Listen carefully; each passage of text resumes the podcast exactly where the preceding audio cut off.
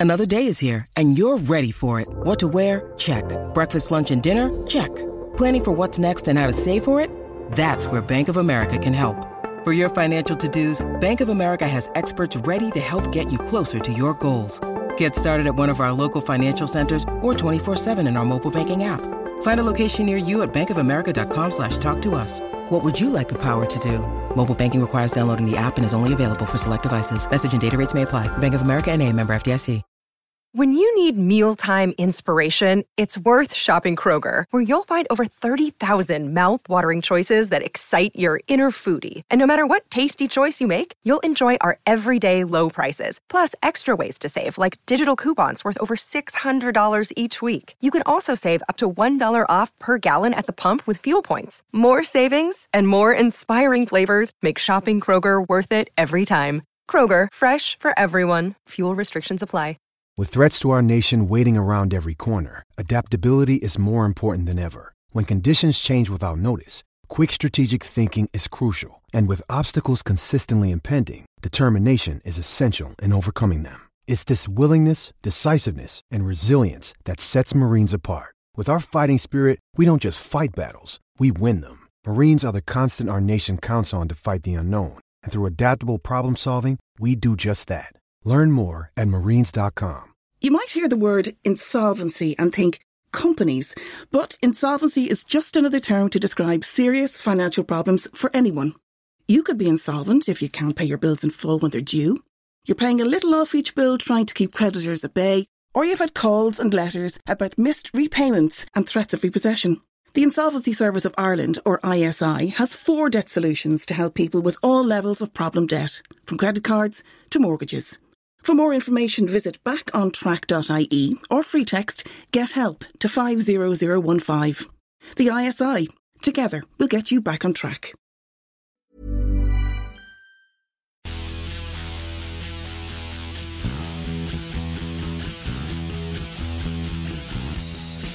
Welcome to Blood and Mud podcast, the podcast that takes the weekend's rugby and struggles to make the instructions work with the parts provided.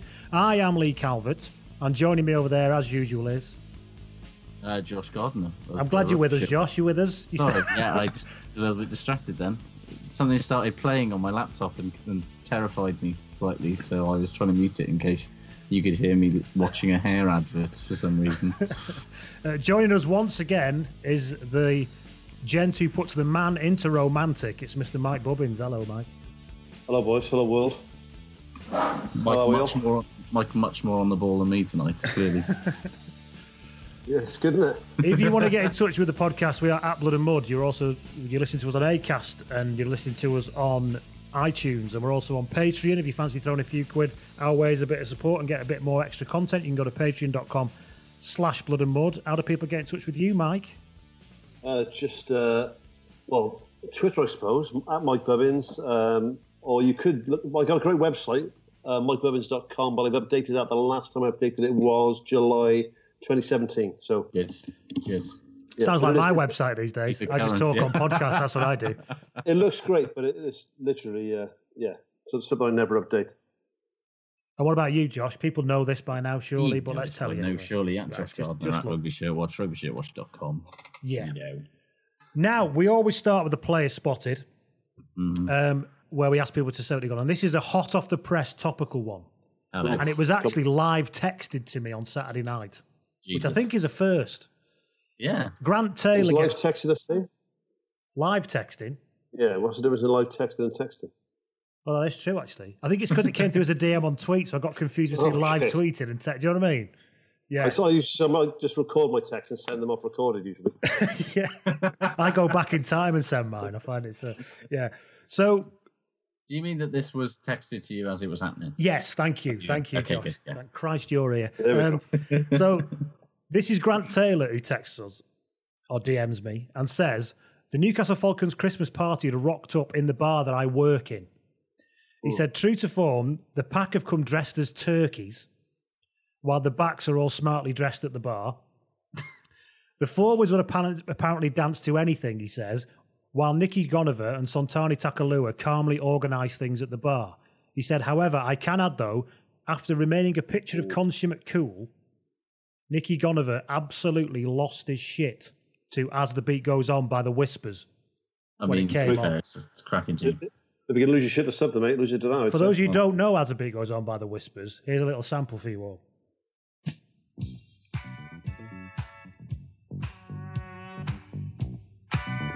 Listen is that bass line, fair play.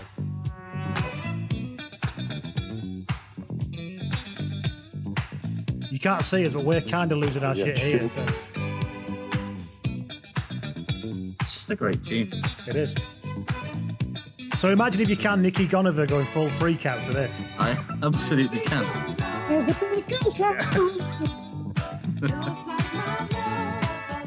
Yeah, so fantastic stuff. I- Do you do you lot do you still go into clubs, Mike? Is that a thing? Well, do you know is what? that thing you've ever I- done? I used to be a clubber back in the day, but um, what I do recently? I, I was working at the Royal South Africa game. Um, was quite, I'll, I'll- I'll expand on that later. But then after that, I went to my first silent disco with Oh, a friend yeah. of mine. Never She's- been to one she's of about- those. Yeah. she's about 16 years younger than me and she started enjoying myself. And I, and I thoroughly enjoyed myself. Um, to the point where I got my moustache uh, painted in, in silver glitter paint by uh, the girl doing the makeup there. Definitely. And uh, not my words, but her words. She said, You're the best dancer in this place. I said, I agree with you. And then she said, Everyone else in here just hears the music, but you feel it. What higher praise do you need, really? That's what- than no, Did you say it's because it's got a good beat, like a proper like dad type would say? Kick a good beat. Speaking of younger people Uh. in discos, reminds me of a story. Uh, my one of my oldest friends, Richard, there used to be an, an indie disco on a Wednesday night in a club called the Tivoli in Buckley in North Wales, which is a which I mean, already I'm on board. You're already on board. And we used to go every week when we were teenagers. I used to go to tenner. I had it was two quid to get in. I could afford two cans of Red Stripe and then me taxi home. That was it. Remember those sort of days? I do remember. walk on, you, you absolute fanny. When you walk on, I'm actually of red. Because it's nine miles. Tough, but innit, mate. Yeah. That Anyway, just means you've sobered up by the time you're halfway home and it's so fine. so we used to go to this every weekend, and I don't want to bring anybody down, but fast forward a few years, my mate Richie got killed in a hit and run accident, and his funeral just happened. Honestly, listen a minute. His funeral happened to fall on a Wednesday, so we were all at the with it. funeral. We're all at the funeral in the in the gear, and we were some were pissed up and reminiscing and getting maudlin. And somebody says, "I know. Shall we? Shall we go to Tiv?" As a kind of blast from the past to remember him. I says, "Yeah, all right, let's go." So off we got a minibus. Off we went. So we all walk in, and we're all in our early thirties by now in suits. And of course, it's still the indie crowd, whatever the 2004 or 5 indie crowd is, young girls in like ripped tights and shit. But hmm. we're still, me and my mate are stood there drinking. Watch your friends. Yeah, these these two girls come walking past us. They look they look me complete up and down about three times and go. He goes, "Who the fuck do you think you are, Westlife?" and I just uh. fucking slid down the wall laughing. Uh. It was fucking amazing. You you kill for that now. yeah. fucking kill for it. So, Jo- Josh, have you got a story about a dead friend linked to a nightclub at all? No. I mean, no, you're, uh, you know, a dead friend aside, it did just remind me of going back into uh, metros in Cardiff at any time after I was 22 and just feeling incredibly old and depressed about everything. And also that it smelled of piss. Did you ever go in the Millennium in Cardiff, Josh? You were probably young, young enough when you were living there to go to Millennium, one of those retail park nightclubs, which came up Yeah. in the nineties, didn't they? Oh, it's not, Yeah. then it was called Evolution. Now it's something. I, can't, I think it's gone back to being a gym again now. It was evolution when I was there. A Right. dreadful, a dreadful way to waste a taxi out to the bay. to be Yeah, awful, awful place, awful place. Terrible place. I'll just jump on the bandwagon and say that my uh, my first girlfriend would have been 47 uh, about three days ago, and she died. Oh. So uh, yeah, you know. Well, I- shit, that is terrible ago. news. Have you got a, Oh, co- a comedic story linked to it from going to a Not club after? particularly. No, no. Uh, just want to- just want to feel left out. That's all. Right then, let's carry on with some news, shall we? People, who, speaking of people who might be left out in the news, Robbie Henshaw is out of the Six Nations Opener, according to news today, Is that Big blow. It is a big blow. And it is confirmed, I believe. Yeah, so they'll have to just go with Bundee Aki or Chris Oh. Farrell, the poor fucking bastards. You know, Yeah. I mean, they are thin as fuck at 12, aren't they? um, in other news, all Oh. coaches are moving everywhere. Um, Uh, we've got Gatland going to England potentially. That won't happen. got- But fuck off. Of course it won't will. exactly. We've got Stuart Lancaster going to Bath. We've got Stuart Lancaster going to Ireland. We've got Stuart Lancaster going back to England. That's yes. the other one. Yeah. So basically, everyone wants I Stuart mean, Lancaster. seriously, he wouldn't go back to England and put himself through that for a gold pig, would he? And why the I fuck know, would it's you? Do you know what I mean? I bet he's desperate. If I was him, I'd be waiting for that phone call just to tell him to fuck off. I'd love it. But you do it in a really polite way because it's Stuart yeah, Lancaster. He's, too, he's just too nice, isn't he? If Warren I thought came to Baxter would be a good England, shout for the- if Warren Gatland came to England, I'd be so happy I'd shit a rainbow. But it I won't mean- happen. It's not going to happen. He wants, he wants to go back to New Zealand for a kick-off. There's something think, about um, Warren yeah. Gatland's style that would suit English rugby very well. I think. But Absolutely. they should have got him ten years ago, not now, because there's Well, I was too much. amazed when he came out of Wasps. They didn't go straight there anyway, to be honest. They missed a trick there, but thank God they did. Oh, yeah. They are talking about uh, even Richard Cockerill's in the frame. Yeah, they're basically just really desperate for anyone that's not Eddie Jones. Well, right well my show was Rob Baxter. I thought Rob Baxter was a great man for the job. He's ruled himself not out. interested, apparently. Yeah, He ruled 'cause- himself out. yeah. Well, I think he's saying. Well, I think now he's still relatively young, isn't he? I suppose, and I think he's saying He's he about- quite enjoys. Yeah, he's, he's 50, 49, 50. Yeah. So, and I think there's something about that missing day-to-day club management. I suppose, isn't there? Seeing the players every day, building something. Not You've got to be a certain. You've got to be a certain type of coach and a type of personality to be good at international management. I think because, as you say, your time with them is so limited. Well, Rob's You've a got- real club man as well. I mean, he's, he's Yeah. grown, you know, his family are all from there. Obviously, his brother's coaching down there with him. He's, he's grown up there, come through the, all the levels there, captain the club, coached the club. He's not going to he's not going to leave Exeter, but he's a fantastic coach. And he'd be, he'd Oh, be no great doubt. Yeah, but- no doubt. Yeah. Or if he does, don't do it after 2019 when it seems like you know things will either be very good or very bad. I think why people like him would be good, someone like Rob would be good. You talk about difference in club and national rugby. You look at someone like Exeter, where they've always operated in the black. Right? They, they, they don't go into debt. They don't spend a lot of money, and that's what a, a national coach is more about. That sort of man management role, isn't it? I think more than you can't just buy players in to play for England. No, they it's do. true. Yeah, you make the best of what you've got, sort of Yeah. thing. Yeah, I think he'd be really good at it, to be honest. But I don't blame him. We for kind of turning bought Nathan Hughes down. in, but you know, I take your point. But it's a, the Yeah. it- yeah. So it's interesting to know where it All will of go. the coaches really. going everywhere. And then, of course, uh, Eddie. Jones is there for 12 months afterwards, kind of sitting there on your shoulder like a sort of angry Yoda. Grinning, grinning prick. oh, I so really like Eddie Jones as well. He has he has absolutely pissed his chips in the last. Eddie couple Cole- Would you Eddie like Cole him if he was a. Welsh manager? Would you like his style? Would that make you like him the way he is? I liked him before, and then I think he's he's dropped the bollock a couple of times. Um, I think he called Wales a shithole, which is fair enough if you live in Wales. I do it all the time, right? if, you, if you don't live in Wales, you can't do it. That's the rule, isn't it? That's the golden rule. You know, you can you can slag off somewhere you're from. Yeah. But uh, you know, if uh, you can piss out of the tent. You can't piss into the tent. exactly that, Josh, exactly. Eddie Jones talks about being a little shitty country or whatever. That's fine if you if you're living in Wales. In fact, it, it'd be rude not to do that because you lived in Wales. But I mean, it just doesn't sit right. E- even if he was an Aussie saying it, it would have been funny. But the fact that he's an Aussie coach in England it really pissed everybody off in Wales. I, I'd be very surprised if he ever got a Welsh coaching job. Ah, Plus, yes. he yeah. always starts well and ends up crap anyway. Which I, mean. I really hope that is the trajectory he goes on, but we'll see. I suppose. There's a very real chance. I don't want to jump on the on the Welsh bandwagon too much early early doors, but there's a there's a wonderful chance. I'm looking at the groups of the World Cup. England easily got the toughest group of all home nations. There's Yeah. a real chance if, if France pull it out of the bag against the English, which they're prone to do, and if Argentina play well, England may not get out of the group again. Which would be really, really funny. I know not for you, Lee, but it would be really funny. Yeah, laugh it up, footballs. But yeah, it's uh, the, the, uh, the I am I'm less worried after the autumn than I was No, before. I, don't, I don't think they will. I think France. I think France are a bit of a car crash at the moment. So um, And of course, then yeah. And did you see France this autumn? Yeah, yes, exactly. I mean they were funny, but they had the they were sort of sort of funny that could rapidly turn into quite good if they got any semblance of organisation. Well, very French, isn't it? It's very Ah, French. yeah, to be like that. mega French. to be absolutely abject and then just play brilliantly and beat the best team in the world. They've, they've done it before. And So- they only have to beat England on this occasion. So yeah, Yeah, well, exactly. What you mean? What you saying? Yeah. Hey, right. So, what other news have we got? USA men's sevens team has reached number one in the rankings for the first time.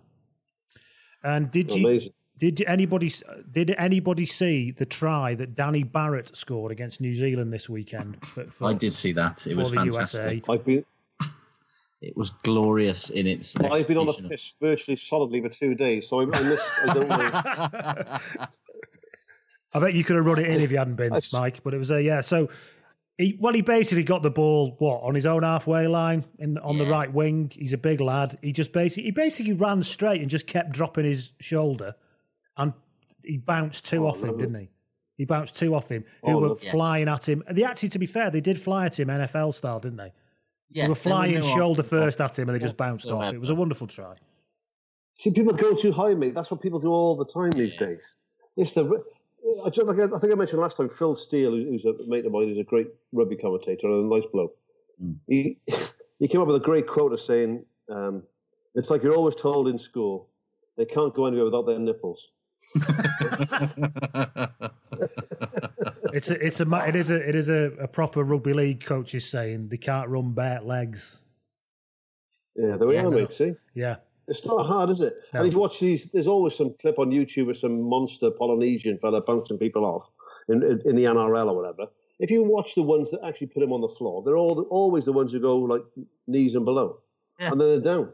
You try, Yeah. you, you try to take a big bloke up around the chest, you're going to get banged up. Do you remember Rob Burrow who played for Leeds rugby league in the last Yeah, ten of years? course, yeah. Very small, sort of Roger Millward type Yeah, like size. Andy Gregory sort of size. Yeah, and he no problem in his defence, just dropped him. Just had a, the technique that just dropped him, basically. Simple.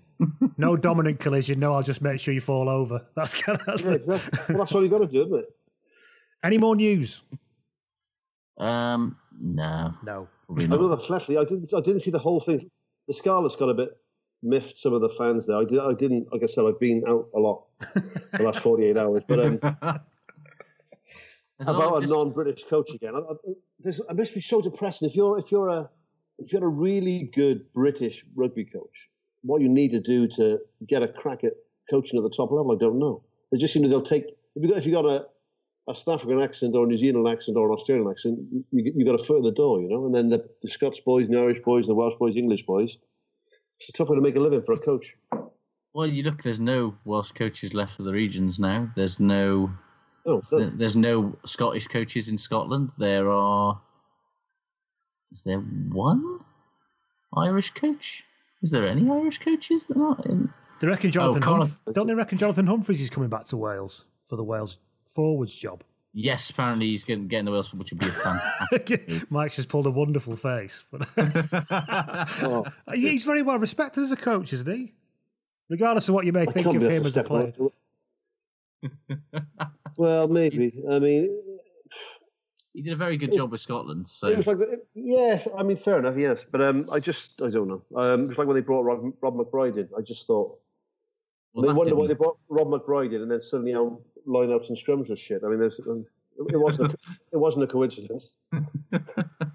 and yet here he remains today. I know, yeah, yeah. I don't. I've you know. I've I've often felt like McBryde is sort of. I mean, obviously, a lot of people have spoken I- about Rob Howley I- over the last ten years, but McBryde has never really got that much level of criticism, and our set piece has not been good. No, he does, and he deserves it. Um, which is why I think that. I mean, Gatland going is a big blow, but when Shaun Edwards goes, that's that's an even bigger blow because I mean, I think I think our defence has been magnificent on the whole with Sean there, right? And then when he goes, there's lots of weaknesses in the Welsh game. Um, I'm not going to be too down on it, but I mean, I think our defence is is, is fantastic. And if we start letting teams run in two or three tries, we're going to be chasing the game, and it's going to be a very different sort of Welsh look, then, I think. It's going to be very weird to not have Gatland and Edwards and you know even Howley and McBryde. To be honest, it's going to be a very strange situation to not see a Wales team done by them. But anyway, we probably shouldn't. Right, enough one. now. Well, so Anyway, yes. that's. Yes. Well done, Josh. And this weekend, This weekend, what, what do we learn Yes. about this weekend? Well, Um, go on, Josh. You can go. I've learned that the secret behind uh, Leinster's success is, in fact, uh, potentially flammable flags, and you take those away, and you know it's the only logical explanation. You know, you beat it. And, ev- and everyone knows that the, the RDS, the Royal Dublin Showground, is basically like a tyre fire permanently. It's like a rolling blaze because of their flags, isn't it? Let's not be around the bush here. This is perhaps the flag gate, whatever you want to call it, possibly the most stupidest and tedious furore in the history of rugby union. If you give that much of a fuck about a cheap plastic flag, just have a word. Just have a word. Like, yes, Bath massive killjoys for demanding correct flag safety certification, but equally, you want to bring a thousand flags into a rugby ground. I bring want to know fucking- who bring is the in, fucking paperwork. who's in charge of that. Whose job is it to be the flag checker? it's a hell of a job, isn't it? It's probably that prick, uh, Twickenham who dresses all in white with a big with a big top hat on. Mr. England, yeah.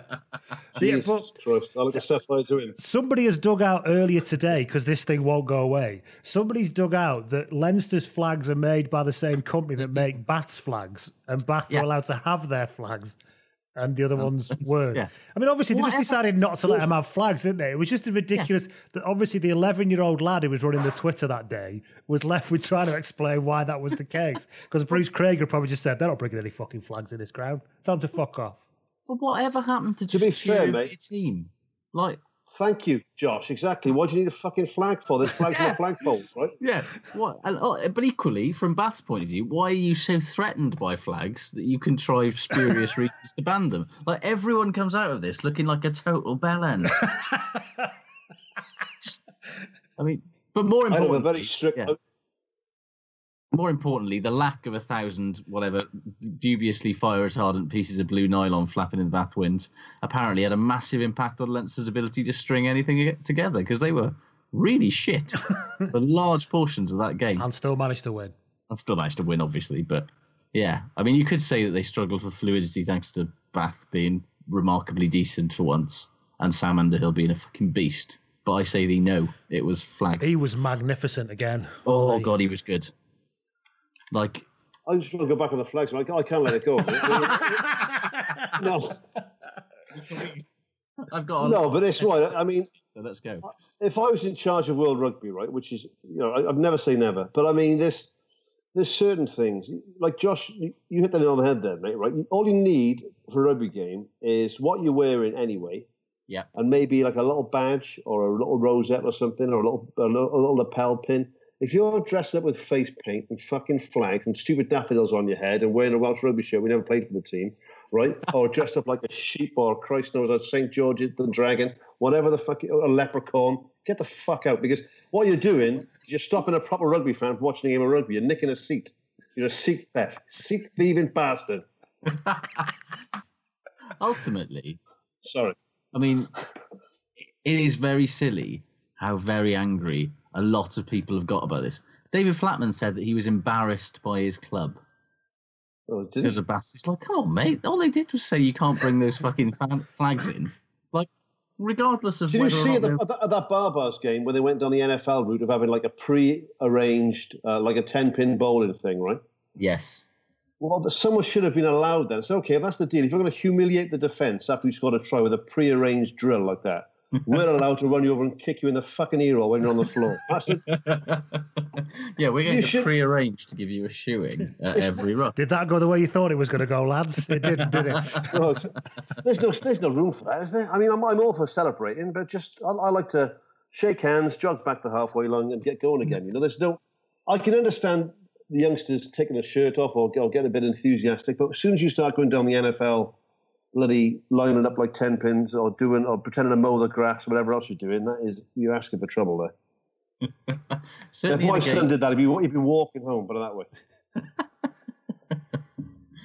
Mike, Nine miles I would be feel- I nice. How would Vic the like he's neighbour feel about such things, Return Mike? for proper rugby. If I showed Vic someone doing that next door, Vic would be. Well, the, you'd, have, you'd have another heart attack. What else have for the weekend? When it comes to Europe, Exeter are a bit like the Labour Party. Honestly, they Politics, just eh? They want to stay in, but ultimately can't figure out a way to make it work. like certain te- like it, it just felt like a lesson for everybody that game. Like certain teams just don't get Europe. Like Ospreys in the early 2000s, brilliant team, couldn't shit in Europe. Clermont in the 2010s, just perennially not getting to a final and losing. Hmm. Like the need to like play, pretty much win every game, the need to adapt to different styles, the need to play with a bit of fucking abandon, regardless of. But who weirdly, they playing. started with a bit of abandon, didn't they? That Yeah, first try just was, was great. And then I, th- I think they were just generally surprised that Gloucester turned up with a rugby team for once. That's the thing, yeah. Like Gloucester on the other, they just ducked to water. You know, they they just were like, "Fuck it, everyone's expecting us to lose this, so let's just go a bit mental and chuck it around and see what happens." Why do teams always seem to play? If you're playing professional rugby, your, your skills are a level where you're going to catch a ball that's catchable almost all the time, right? You'd hope so, yeah. So why don't why do teams play the, some of their best rugby when they're chasing a game from the inside their own 22 with like a few minutes left, and they start throwing the ball around, and they play what they call high risk rugby, right? An adult professional rugby player hmm. with a size five ball that's as grippy as they are these days, it's not high risk to throw a pass near them and then catch it, right? That's just, Well, I, I rugby. raised I raised the same question with with Japan, who just move it around with absolute ease, Yeah, and people go, "Isn't that amazing?" It's like, well, actually, how is it? Your point, Mike. How is it people who are probably more talented, fully paid professionals in the top leagues in the world? Why can't they do it with such ease? And it has to be simply because they're not encouraged to do it because Well, of the per- dad- the percentages and all that stuff. You know. Well, my dad talks about when he was um, in grammar school in the '60s in, in Wales, and you know, he, playing rugby for the school, and he and he was a he played front row, the old man, hooker and prop, whatever. Um, and he, but it was quite quick as well. So he he said in one game he just took off with the ball and got bollocked by the games master, who said, "Bubbins, what are you doing?" He said, "Well." He said, "You don't run with the ball. You're a forward lad." He said, "You know, you, your job is to get the ball and give it to the backs." Right? so there was that. You were just coached out of, of doing things that w- came naturally to you, and it must be coaching. You know, it must Yeah. be people. I remember uh, when I, I I would play a very not much rugby league, very little rugby league, but I played a little bit. And on the sort of first and second tackle, we were told just to take it up. You know, you, you didn't pass on the uh, early Yeah, on in, in, the- in the tackle in the tackle count. You know, High one, two, risk early in the tackle count is a shootable offence. Yeah. you know, and why though? Because then you see when play when teams would throw that missed pass on the first tackle is when you, you catch the defenses out, right? So it's only high risk if you're going to knock it on or throw a forward pass. Otherwise, it's just rugby. Or throw a shit pass. Yeah. Yeah. well, I think a lot of players can't pass off off the weekend, which is a bit shocking. That's of that. It's interesting that Baxter was said after the game, like, you know, they usually have a sort of, in the Premiership, they're sort of like a, a well oiled machine and they have a way that they play and the way that they work. And it's something about it just doesn't work in Europe. And it's, it, it you know, it goes back to you saying they, they're coached so much that if things aren't sort of unfolding in the way that they've been coached to expect it to unfold, they don't seem to know what to They do with it. They, they should Yeah. talk about it with with cricket, like a cricket analogy, is you'd have to sort of prove yourself at the county level, and prove yourself and work your way through. And by the time you got to sort of, you know, three or four seasons in, you finally get your England cap. All that flair that you had at 18 years of age has been dr- drilled out of you, right? So, and I think the same thing happens in rugby. I think you see kids come through, and you've always got to sort of earn your stripes. And go, go back to rugby league again. I remember they chucked like someone like Schofield in at 17, you know, to Great Britain. And there was always that, if you, you know, if, you, if you're good enough, I know it's an old cliche, but if, you, if you're good enough, you're old enough, right? Mm. So you see a lot of players come through. I see it with, like, I coach my little boys under nines rugby team, right? We're now doing, because it's it's a directive from the, from the union as well, we're starting to do line defence drills at under nines rugby, right? Well, that's just, I mean, I don't know where we're going to go with it. We're going to move the offside line or do something. It's so regimented. That- You talk about that. It, it must be, like Lee said, it's a very stat driven sport these days, right? Mm. It must be that someone's looked at that and said, the way we're going to retain possession and score tries is to do this, right? And I don't know. Yeah, it is. It's, there is a money ball thing. I, I was, I found myself thinking at the weekend. You know when people kick for touch and it bounces twelve inches inside the touch line, and everyone Yeah. stands up and goes, "What a kick!" Yeah. Yeah, I reckon there's going to be a point at some point where some analysis somewhere is going to say that's actually a poor kick Yeah. because you're actually flirting sure with of it. failure too closely. You Yeah. should make it bounce five feet inside because then it Yeah, will go maybe. out. And I think this is the sports science in a way kind of is brilliant and enlightening, but in some ways ruins everything. The, the biggest example of a sport that's been ruined by sports science is cycling. I read Bradley Wiggins' biography, and in the old days in the cycling Tour de France, if somebody stood up and attacked on a climb, you had to decide: do I go? Do I not go? What the fuck? Oh, and, and you'd have to think. What happens now is is that they'll go and in his race microphone, race radio, somebody will say to Wiggins, he's going at 750 watts. He won't be able to maintain that for more than seven minutes. You're operating at 720 watts. You've proven in training you can do that for 27 minutes. Let him go. You'll catch up with him eventually. Jesus. And level. actually, and then he wins, of course, doesn't he? And Yeah, actually, isn't that in a way fascinating and incredibly impressive? But from a sporting point of view, kind of miserable. And I think there is something about your the point about how defenses work now. How this nobody's committing to rucks anymore. There's a reason for that because they've probably demonstrated it's not worth the effort to, to go in there. Uh, but then when you see teams that do counter ruck, Hmm. It's happened quite a bit recently. It completely takes uh, the, the team with the ball by by by surprise. Hmm. And people are counter rucking through the middle of a ruck and getting the ball back. I don't, I, I don't even know anymore what the actual law of that is. I watch a game thinking, well, if I'm coming in through the back feet of a ruck, you know, why do, why don't people contest it more? Is there what does the actual law say? If, if I'm if I'm coming in through the gate, if I'm going through the back feet as a defender, I'm on my feet and the ball's there. Why is the ref saying leave it, leave it, leave it? Why am I leaving it? I don't understand it. Because once the ruck is formed, you can't no, you, you can't use your hands, can you? If No, first like, in, you can. So, so why don't you see people come through the ruck on their feet?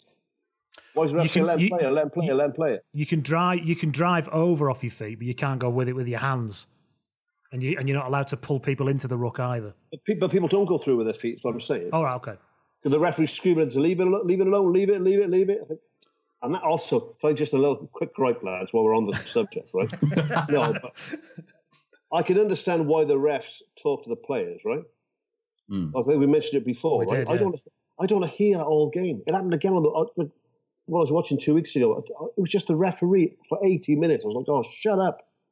Just shut up. I had one the other week, and I'll just say it again quickly. And it happened again this weekend. When you think about what chances an attack got in rugby now, when everybody is so well drilled, as we've already talked about, they're on the back foot, so they're pretty much right next to the ball. And then the ref basically tells them exactly when the ball comes out.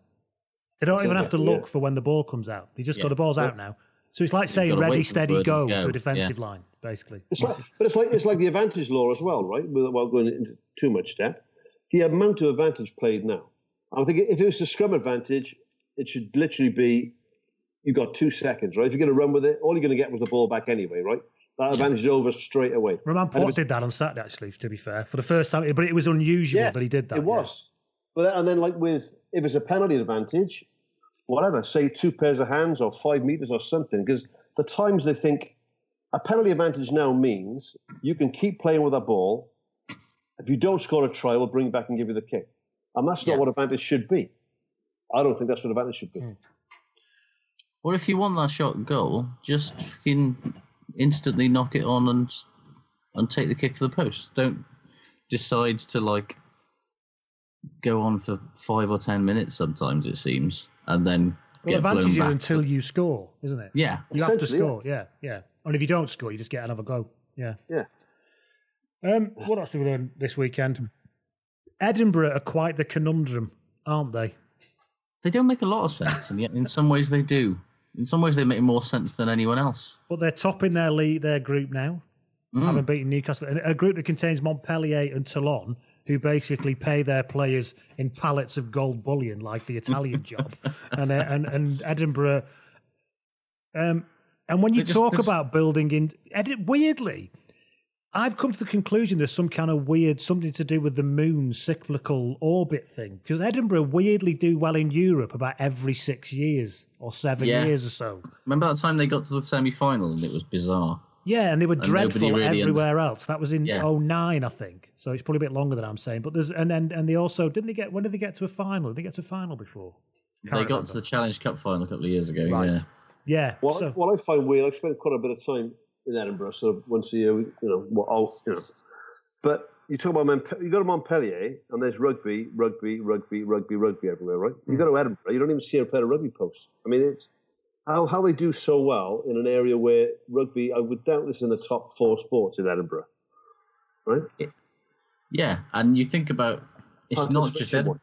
It's not just Edinburgh either. You know, this I reckon this might actually finally possibly be Glasgow's year, maybe, um, because even though they've got a fucking hard as nails group with with Saracens and Lyon and the Blues, like they're they're a fucking good team. That was a Like- me- that was a mega result away in Lyon. They were Lyon on Saturday. incredibly How do they how do they do it? So I'm saying I don't I don't understand how they get the players there. I don't understand how they play that well. There's just It's good ah. coaching and good good squad development. They've they've the, the SRU has done a bloody good job of pulling in anybody who can play rugby, well they got that has- sort of player yeah that sort of player recruitment program from any Yeah. sort of any, well, and they do a They fantastic found job of Huw it. Jones, didn't they, for example? Yeah, oh he's a yeah.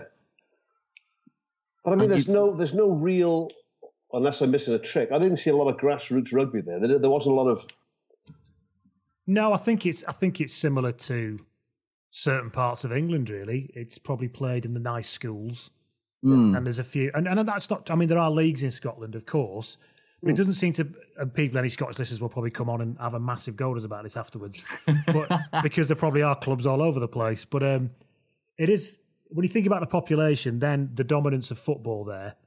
It's amazing that it, that it, they do keep pulling it through, and because the hotbed's in the borders, isn't it? But that's the thing. Yeah, the hotbed of, of Scottish rugby traditionally is a place where there is no longer even a professional team. But they do still structure people through into But that. they structure people through it I in think a they way. realised that their market not- for tickets and, and, and attention was probably best to have it into you know. Oh, yeah, and it makes all the They are world cities, aren't they? Glasgow and Edinburgh. it makes know. all the sense in the world. But you know, you look at their squad, and yeah, they've got a couple of imports here and there.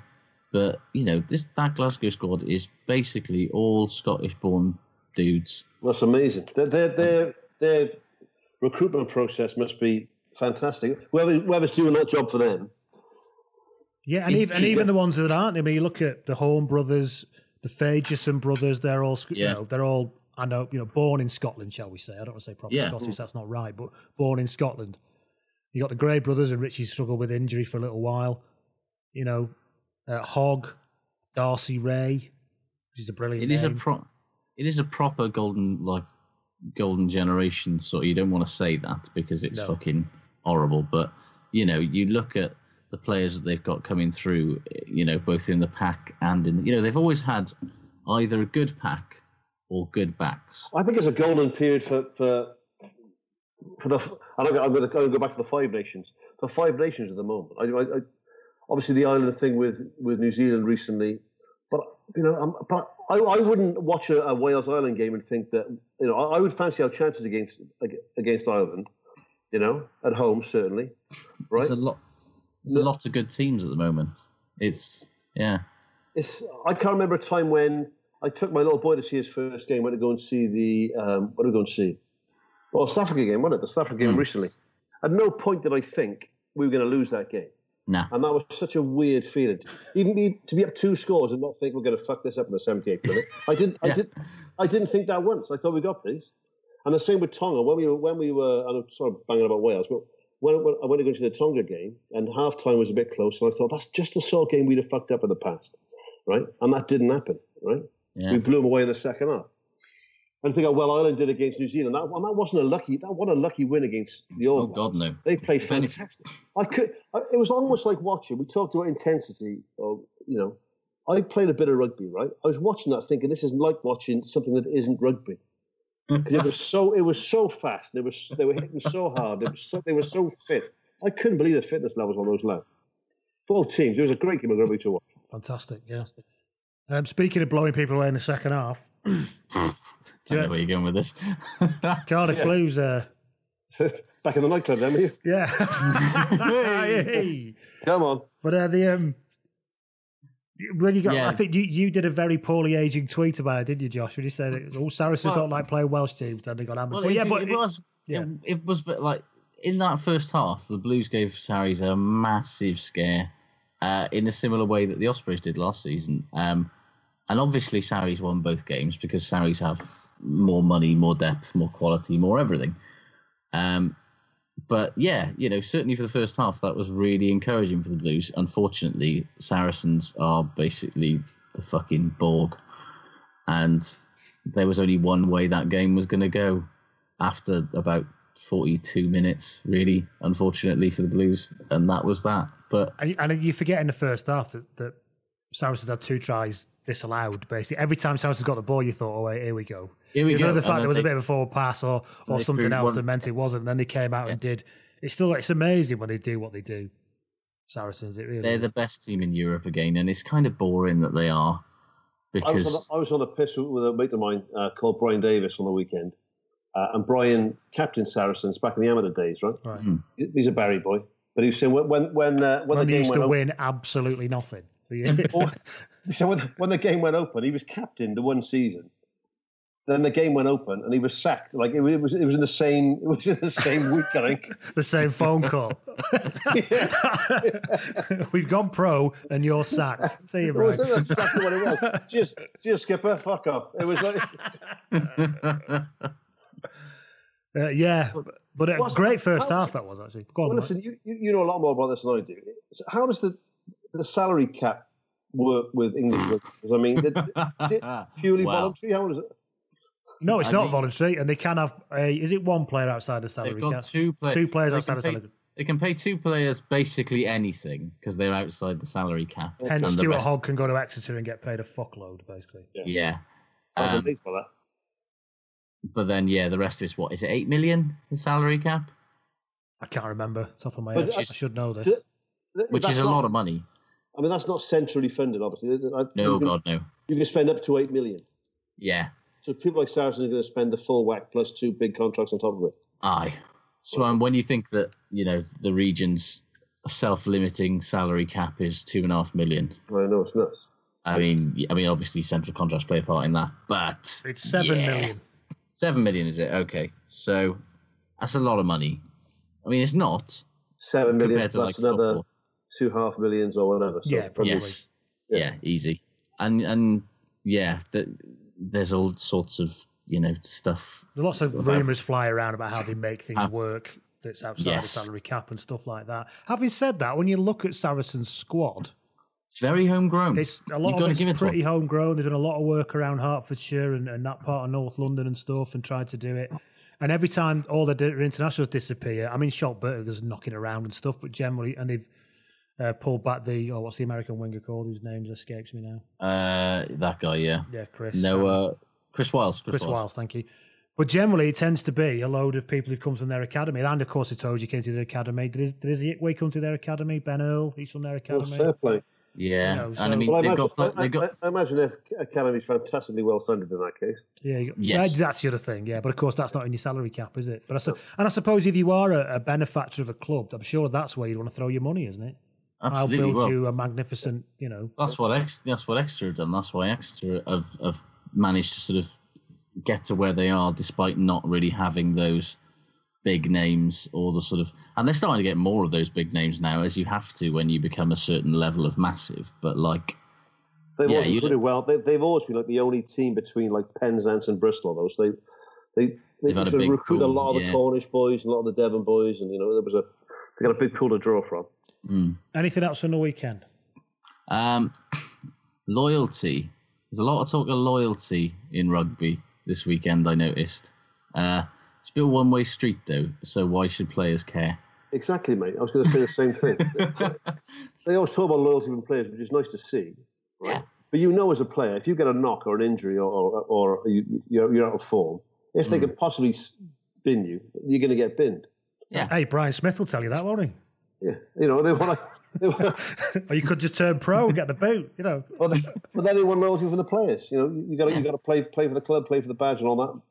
Bollocks. Yeah, Like, there was a lot of play. Yeah, there was a lot of players sort of because basically everyone's leaving Wasps this summer by the looks of it. Elliot Daly's off, um, Nathan Hughes is off, um, and it also looks like Manu Tuilagi and Ellis Genge might be gone from Leicester, and people like Austin Healey lining up to basically criticise these players for being disloyal or chasing money. But it's like, Austin Healey can fuck right off.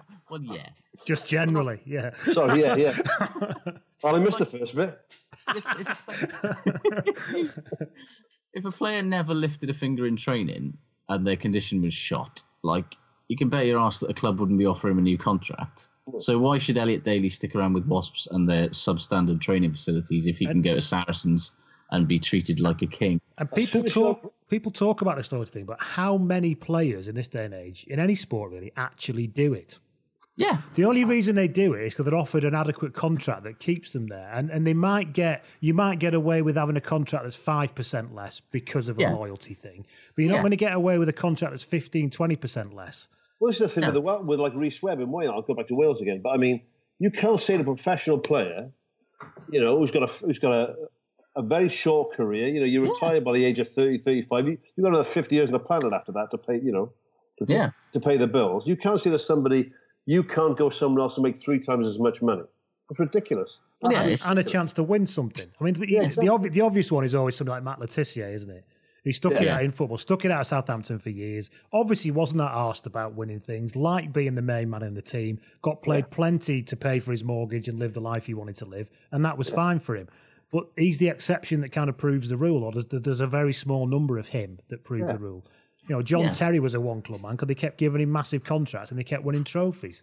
Yeah, it's just like as much you know. I fucking love. He liked having sex with his teammates' wives. Well, there is that as well. Yeah, Don't we all? like Alun Wyn Jones. Lo- I love Alun Wyn. Incredible servant to the Ospreys. Want him to never ever play for anyone else. However, I'm not kidding myself that if you know he's up out of contract end of this year, I think, or end of next year, after the World Cup, I think. Like, if he gets an offer from France that is bigger than what's in Wales, he will go, and he Well, should go, and he absolutely fucking- should. If Austin Healey got offered three times the cash to, go to BBC, you wouldn't see him for fucking dust. There'd just be bits of hair transplant everywhere behind him. Take him off so quickly. That's, I'm always baffled by people who go about like go to bat effectively for the management. Like it's like why are you like players just want to have like the best employment situation, which is all any of us want to do. And if you're, And, like, I mean, they- mad. if you if you're a multimillionaire or a billionaire owner, good luck to you, right? I don't begrudge you one penny of your money, right? But hmm. you you got that money from being fairly ruthless in business, I'd imagine, right? Yeah, probably a dickhead. Let's be honest. Yeah, you're probably a dickhead, you know. So and then there's there's there's a principle in in the if I talk with the NFL briefly again, right? that- Uh, and American sports in general, they call it the meat principle, right? Maximize earnings at all times because hmm. they just realize you've got to make as much money as you can in that short a time as possible because Yeah. you've got such there's no guarantees, you know. Not for long.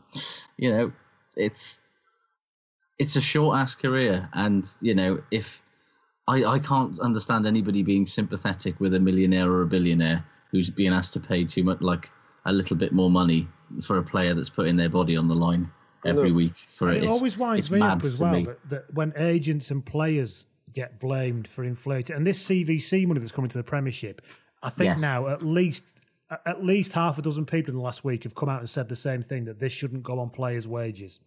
It should go Why on not? facilities and stuff. That's not a you know okay fine that's a point of view, but it's obviously a line that's coming out.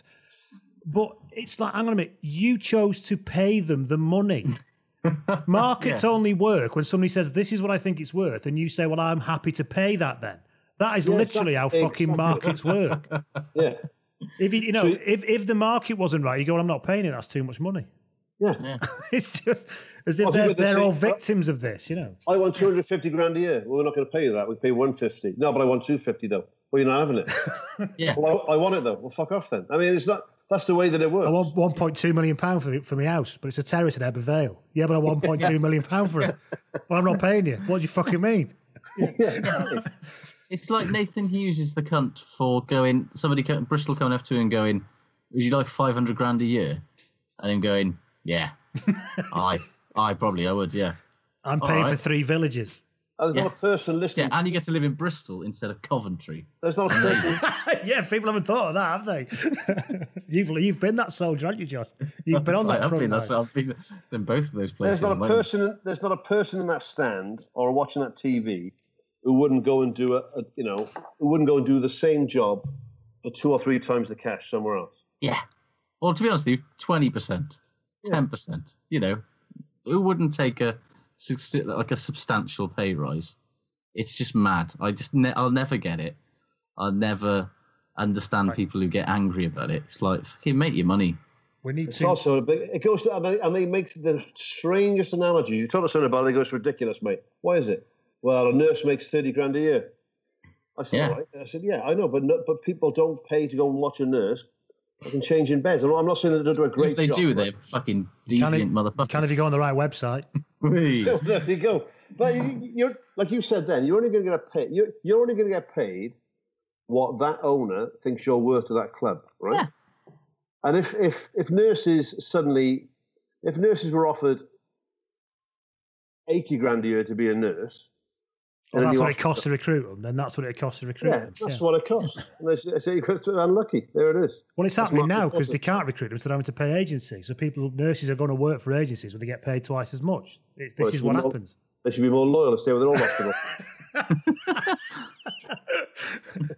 Yeah, I'd love to see like a, a like a transfer market for nurses. Oh, she's wonderful with a syringe. Look at the syringe work, the close syringe work, or him, of course. It can be a male. Oh, Right, so well, that's it for the weekend. We're out of time. Have you got, have you Yeah, got nothing else to say? No, because we are going to welcome back after a very long time the return of this. In Ireland, we don't get a lot of sunshine, which means we probably don't get enough vitamin D. And that's why we developed Vitabiotics Ultra Vitamin D.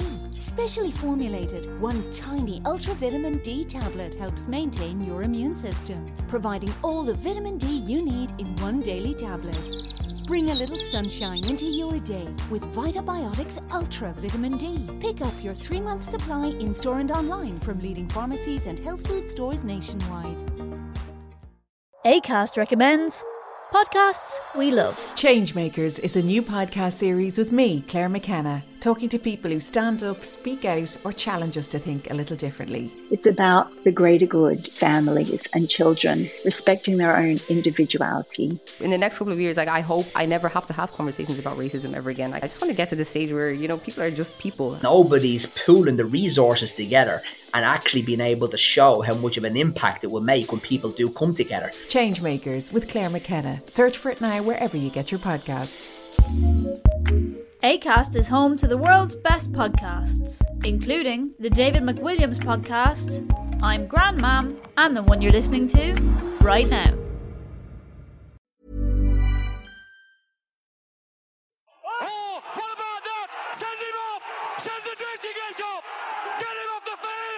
The Oh, legendary Mick Morgan there. Classic. Uh, yeah. So, You Dirty Get, which is a feature that we haven't run for ages, where we look at very famous acts or, or foul play matches from times past. And this week, we are going to focus on the Battle of Pretoria in 1998, which was South Africa versus Ireland in the second test of the summer tour. Now, this was back in 98 when tours were still tours, because Ireland played seven games on this tour, winning only two. The two they won were against Boland Cavaliers and Leopards. Not literally. A Not team literal called leopards. What's the game that was? Um, they lost to SWD Eagles, who I can't even remember who they are. No. Western Province, obviously, I know, and Griquas. They lost to them. And then they headed into a two match test series with uh, South Africa. They lost the opening game 37 13 in Bloemfontein. And we're out to level the series where they rocked up in Pretoria a week later. To add a bit of uh, trouble to the mix as well, Keith Wood had chinned Gary Teichmann in the first test. There was a bit of simmering angst and anger going on there because he chinned Teichmann. Didn't they refuse to go to the post match function or something like that after that? South Africa Saffers? refusing to go somewhere because somebody's punching. What a fucking joke. that is. but uh, yeah, so I love this game for like from a do as I say, not as I do point of view. Oh, yeah. When you watch this, we don't want to see this anymore, however.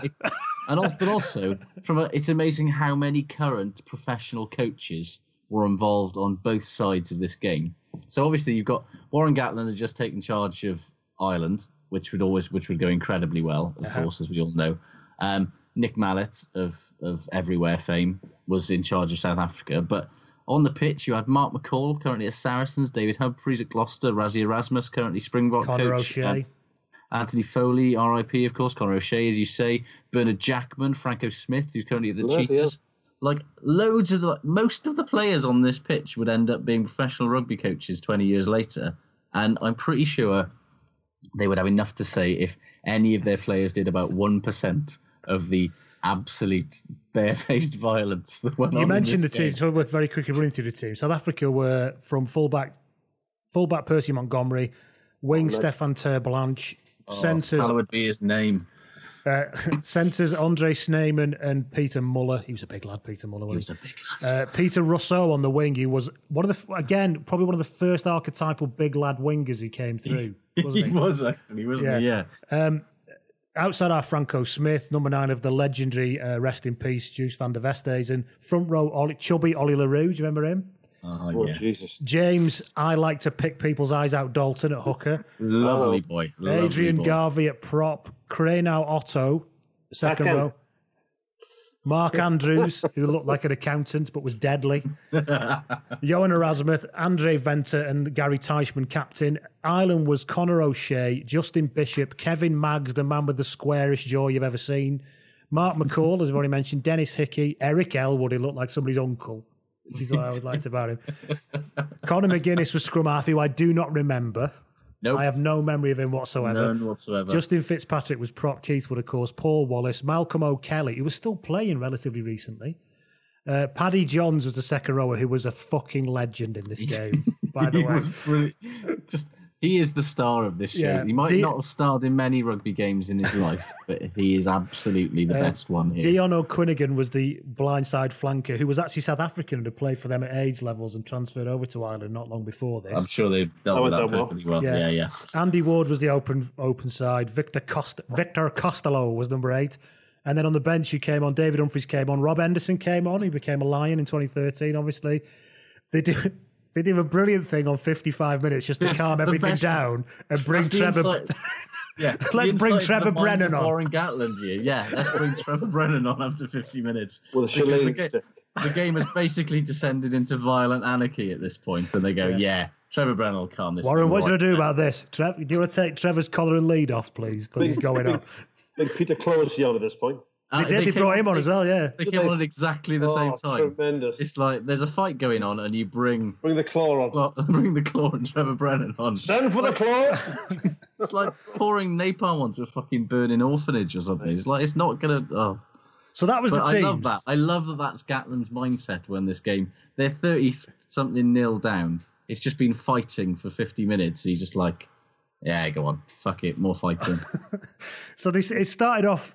It started very early on 13 minutes. Joost van der Westhuizen and booted Malcolm O'Kelly in the guts while he was on the. him in the guts. Just because O'Kelly horrible. just kind of tackles him, not even that Yeah. badly, just round the shoulders, and it kind of fell over his head a bit. So you van der Westhuizen and shoot him one in the guts on 13 minutes. then James Dalton and Victor Costello go at it on the ground on 20 minutes, and Dalton um, takes turns in using one hand to punch Costello and use the other hand to try and gouge his eyes out. Dalton was rock, fair play. Yeah, and a psycho, kind of hard, that terrible mix hmm. of hard and psychopath, which is Well, I told you that Tony beat up Gary Lewis, and I told you that in a previous podcast. yes, yeah. of, all, of all the people to fuck with, I was like, oh my god, this is going to end badly. Fuck him. Fact, who the fuck do you think he is, man? Taxi. Yeah. um, so that that happened. Forty two. Literally, it was like every first half wasn't too bad. It was like a fifteen minute break between fighting. The second half it becomes every five minutes. Forty two minutes. Gary Teichmann and Kevin Maggs go at it. Kevin Maggs visibly shits himself. He's basically trying to hold on to him and keep him at arm's length while Teichmann's just swinging punches at him. I'll go to my fake limp at this point. Yeah, yeah, yeah. do the old, do the rotation side, ref. I'm blowing. Yeah. 55 minutes, he's already said. Trevor Brennan comes on and immediately tries to sh- twat somebody on the side of a ruck, which leads to, on 57 minutes, probably the best fight of the game Paddy Johns versus Krynauw Otto. This is one of the great rugby fights, I think. Genuinely. what I love about it is- televised. It continues over 20 metres. Do you know the kind of, it just keeps rolling forward as they're swinging at each other. It's absolutely amazing. Like rollerball without the skates. Yes, yeah. Six, so that goes on. Four minutes later, 61 minutes, Paddy Johns again, who's basically becoming the Nicky from Casino character in this game, the Joe Pesci character in Casino. You know, if you put him down, you better come back with a fucking gun. And if you come with a gun, you better fucking kill him because he will never stop, sort of thing. So uh, he drops an elbow on Mark Andrews while he's on the floor Yeah. who who then decides again in a very South African way at that time to go for his eyes quite visibly strikes for his it's, eyes. It's very, it's weird watching back just quite how comfortable South Africa are, and to be honest with you, everybody is with just going straight for the eyes. I've never done that. I've never. Oh, it's weird, isn't it? Mm, that was like a, that was always like a taboo thing. Yeah. And I think Not- what is it? It's their first. I think that Andrews. It's his attempt to get him off him in the most quick manner. I think he thinks if I go for your eyes, you'll you'll because because Johns was on top of him. So I think if I think if I go for your eyes, you, you'll recoil naturally, and I can get out of this. It's still I completely out someone's, of I order. bit someone's knee once. That worked. yeah, but I mean, the eyes. You don't go for the eyes, do you? Too much, isn't it? Come on, come on, you're at the end of the scrap. Well, Yeah, so anyway, that carries on. Andrews Grove says that carries on. 70 minutes. Paddy Johns, this time the, the two big men come together. Paddy Johns versus Gary Teichmann. This is because Oh, It's the it's about everyone's wanted to see this whole. This is this is Holyfield Tyson now, isn't it? it is. this was again, while that was going on just off, Peter Clohessy is off the bench by this stage and he's on full fucking pasty patrol. He's just basically swinging for anything that comes near him. And Johns, honestly, by this point, Paddy Johns has, if you watch the video, has basically stopped playing rugby and thinks he's, He's in just like. looking for a fight. He thinks he's in Hell in a Cell rock. or something on the WWE. He's just By this fucking point, banging. Bobby Windsor has come out of retirement and has to change nationalities. I think it's worth remembering. Ireland were 26 0 down at this point. Yeah, the upshot of all this is they lost They had 33 0. yeah. So all of this didn't really help. It's like, I get it. Everyone's played in a game where they're much better than you. You're losing quite badly. And so the only real Fuck 'em. recourse at that point is to fuck it. Is to fuck 'em. Who the fuck they think they are, man? Yeah, but they're also really good fighters as well. oh, shit. But honestly, Paddy Johns is a fucking legend in this game. Ulster, Ulster, Ulster lock, fucking hard as nails he is. He will not, he will not have it at all off any of them. Fucking- like, you can't tell me, right? You don't. You don't. Somewhere deep down, you miss those days, right? Yeah, people said, we don't want to see this. Though, why is the crowd cheering then? That's Exactly. always the thing, isn't it? Why like, no, all yeah, we don't want to see it, but I- deep down, if we I do do like it. a very don't quick bit of uh, uh, Owen Farrell bashing, right? with, with those uh, those two As is tradition. non tackles recently, right? I wouldn't have a problem with that. It goes back to like the, the organised celebrations. If, if you're able to kick someone on the floor when they're doing it, then carry on, right? Same with Owen Farrell. If he wants to do that sort of cheap shot, armless jaw breaker tackle, then do it. But then the trade off is going to be a second row or somebody's going to come over and fucking break your jaw. That's that's the way that it works, right? It seems not not that you're just doing it and getting away with it scot free. And then people say the referee the referee dropped a bollock on both occasions. I'm not saying he didn't, right? But that would have been that would have been dealt with in the old days. You wouldn't have got away with that shit. Certainly not two get not in two games. Hmm. It's the. It's the it's the argument of bringing back rucking, isn't it? It's like you can't you're not going to be lying on the wrong side if you're going to get fucking studs right down your No. ribs. And, and Farrell's a tough boy. I'm not. I'm not. I'm not saying he'd, he'd be a rollover. He can give as good as he gets, but at least there'd be a proper dust up about him. We'd have somebody to cheer. Huh? So this happens. The, the big fight happens. Paddy Johns versus Tyson, seventy minutes, and then the final kind of act of it really, when the commentators at this point are just saying Ireland have completely lost it now because they have eighty. It's we're into stoppage time now. Eighty plus minutes. Trevor. Oh, this is horrible. Trevor Brennan pile drives South African debutant winger Mackie Hendricks into the pitch. Who is And- and there's- running like a gazelle at this point in open space? There's nothing and he wrong just with- gets killed. There's nothing wrong with that, apart from the fact that Hendricks had passed the ball roughly about 12 minutes before Trevor Brennan got to him. It's an amazing clip. It's like the final, just like, oh come on, I tell you really? You know what they made? Some of the South Africa boys it links, it links to this. Made a good point about um, coming to play um, uh, Wales in, in the Millennium Stadium, Principality Stadium, saying that they feel they treat it as a home game almost. It's, it's, it's like it's not it's not an intimidating place to come and play rugby. Right, you know, it's one of the, sorry, one of the Aussie boys was saying we love coming. The, the, everyone gets involved. We love the singing. He said there's a big difference in playing Wales and Cardiff, which we all look forward to, and going to play in South Africa in Bloemfontein. Right, it's terrifying. right, it's an intimidating place to play rugby. So, yeah, the upshot was they lost 33 0. They came home on the plane. They went to the Rugby World Cup a year later, not doing particularly great. And it was, um, and but they're doing all right now. I'd like to think this Yeah. played some small part in it, but I don't It think it really out did. right in the end. So- Yeah. I wonder what Warren How long, Gatland how said. long after that? How long after that was the? How long after that was it? Was the Keith Woods leading the boys in a V where like a wedge through the haka? Oh, I don't That know wasn't- what that was.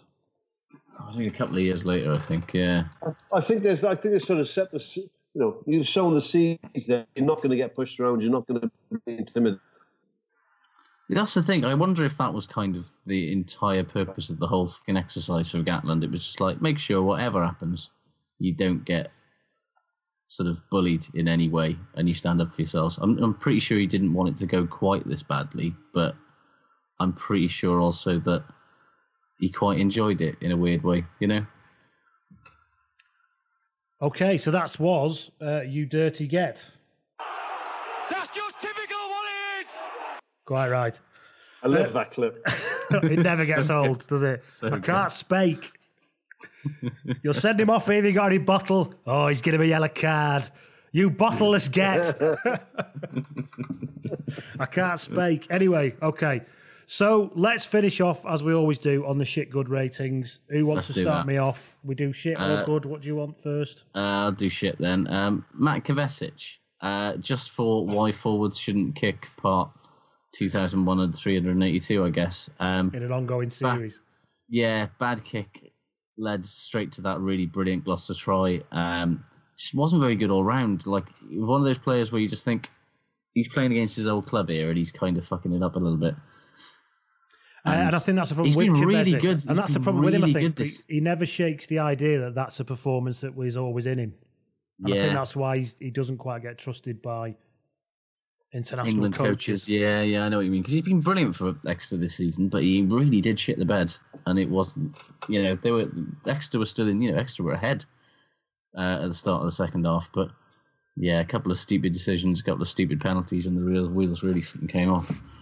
What else have we got that's shit off of Twitter? We've got Reese not saying the RFU claiming that every English coach ever would have been on their shortlist, especially if they're already employed by other unions.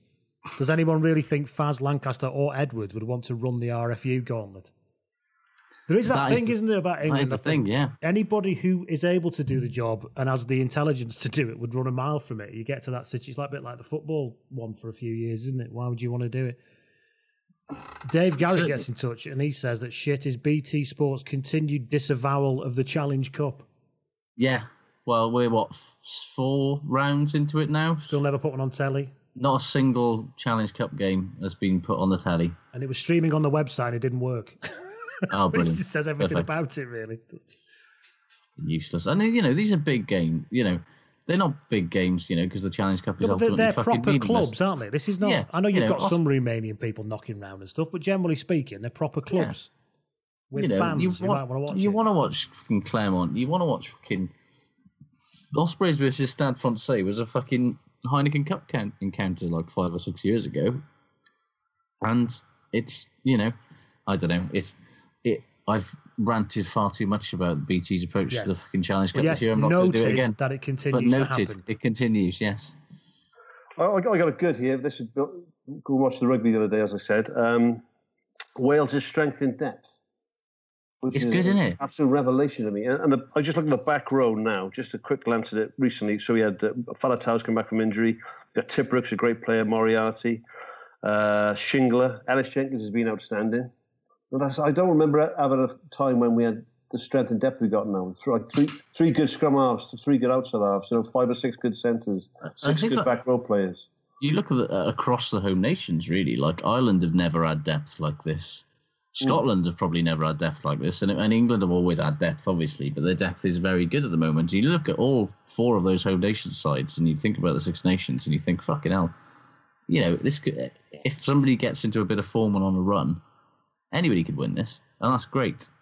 Well, imagine um, four, four home nations, four home nations, semi final World Cup. I mean, that would be good, wouldn't it? Could happen. That could happen. It can't, but never mind. We can Could do it. happen. Could happen.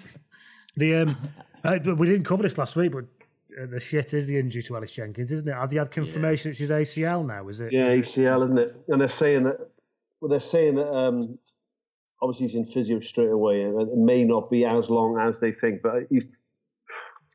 I think it. Well, I don't know. He's, he's, he's, cer- he's, cer- he's certainly out for the Six Nations. Um, I don't know. He, he- Yeah. and not only was he great, he looked great too, especially when he had that moustache in, in November. he looked great with it. He was a proper like that. Yeah, the ears taped up, the moustache. I thought, come I was on, going to say a moustache and a bit of tape around the head. Oh my god, you got you got me right there. You had me. Were you a tape wearer in your career, Mike? Oh yeah, tip my ears up with with a black electrical tape every game. Yeah. Beautiful. Oh, Did you tuck your collars in for the So full collars retro in, look? Yes. Collars in, collars tucked in. Yeah, yeah. So, Shin pad tucked in my in my forearm, just from Rupert Moon used to tuck his collars in for reasons I could never understand. yeah.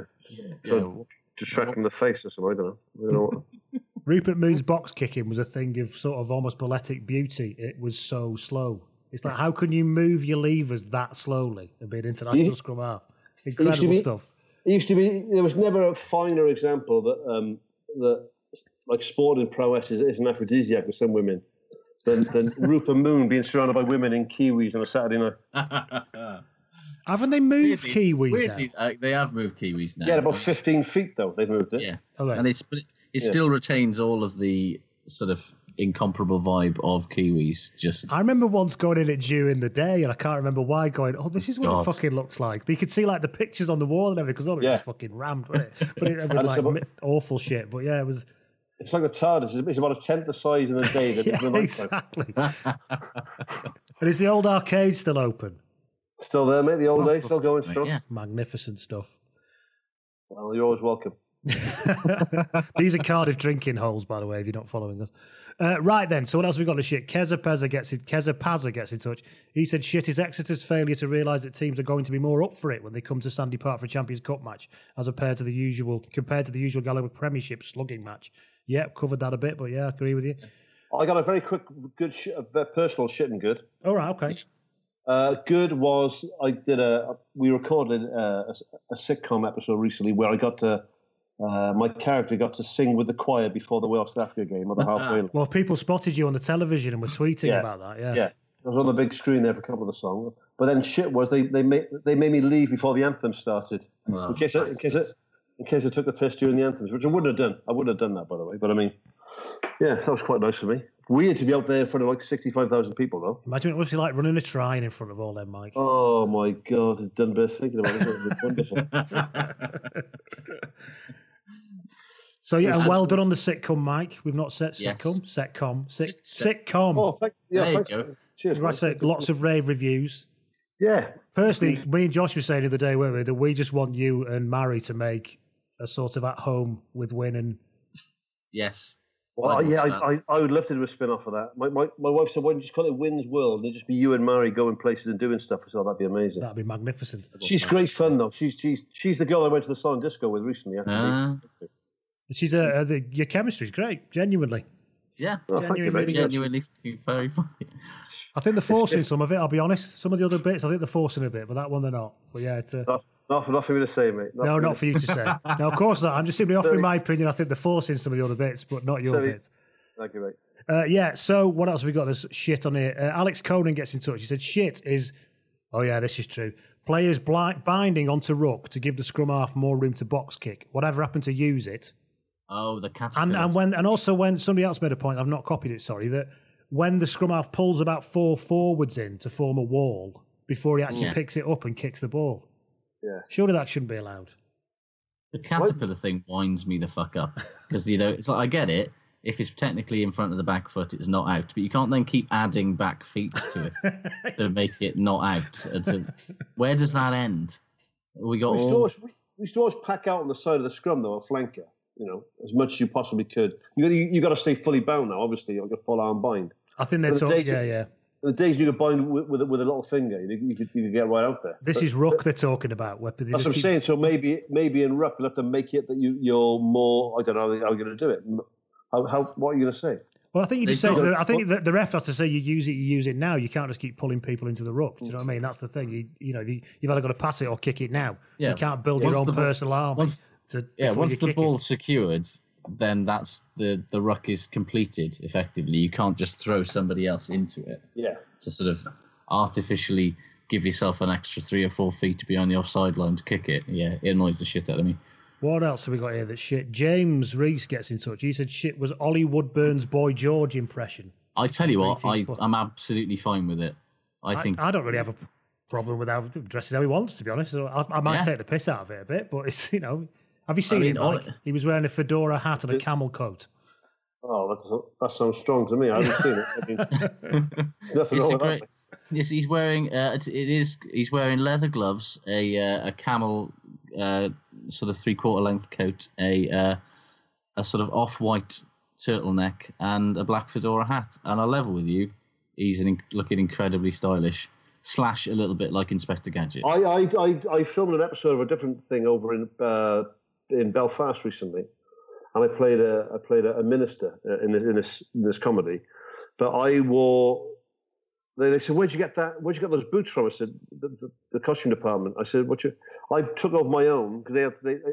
I have my own white patent leather ankle boots with a Cuban heel that I that I, I wear occasionally, and I wore those, and it just blew them away. They were, but I, but I wear those out. I wear those. I mean, that's not an unusual thing for me to wear. Are people surprised when they see that that's this is how you dress normally? Yeah, people 'Cause I- you know, they think, think it's like- a costume for stage, don't they? They think, and then you see, you see, yeah, they'll see me after I've been on stage wearing, you know, a, a different shirt and the same style and the same Cuban heels on and the same like big turquoise necklaces and stuff, and realise that I've just got issues. Yeah, I love all that shit though. I've got three sheepskin coats. That's why I love, I love the winter. It's your natural habitat. I love. I You're the only bear that doesn't hibernate, Mike. I love it. man. Oh yeah, I've got a lot of bear followers too on Twitter, so you know, I'm happy with that. It's no problem. Uh, what else have we got here? Should we move on to good? Um, yeah, come on. Come But both shit and good uh, is Richard Wigglesworth getting sat down by Matthew Morgan because hilarious, but also probably the worst moment of his career. Because come on, And Farrell as well, of course. Oh, Farrell made the terrible mistake of trying to tackle him with his arm. yes, That's what went wrong there. Always go with the shoulder. Honestly. Completely through him, didn't it? Completely through him. Just not used to it. Not used to it. Strong boy, Matthew Morgan, it seems.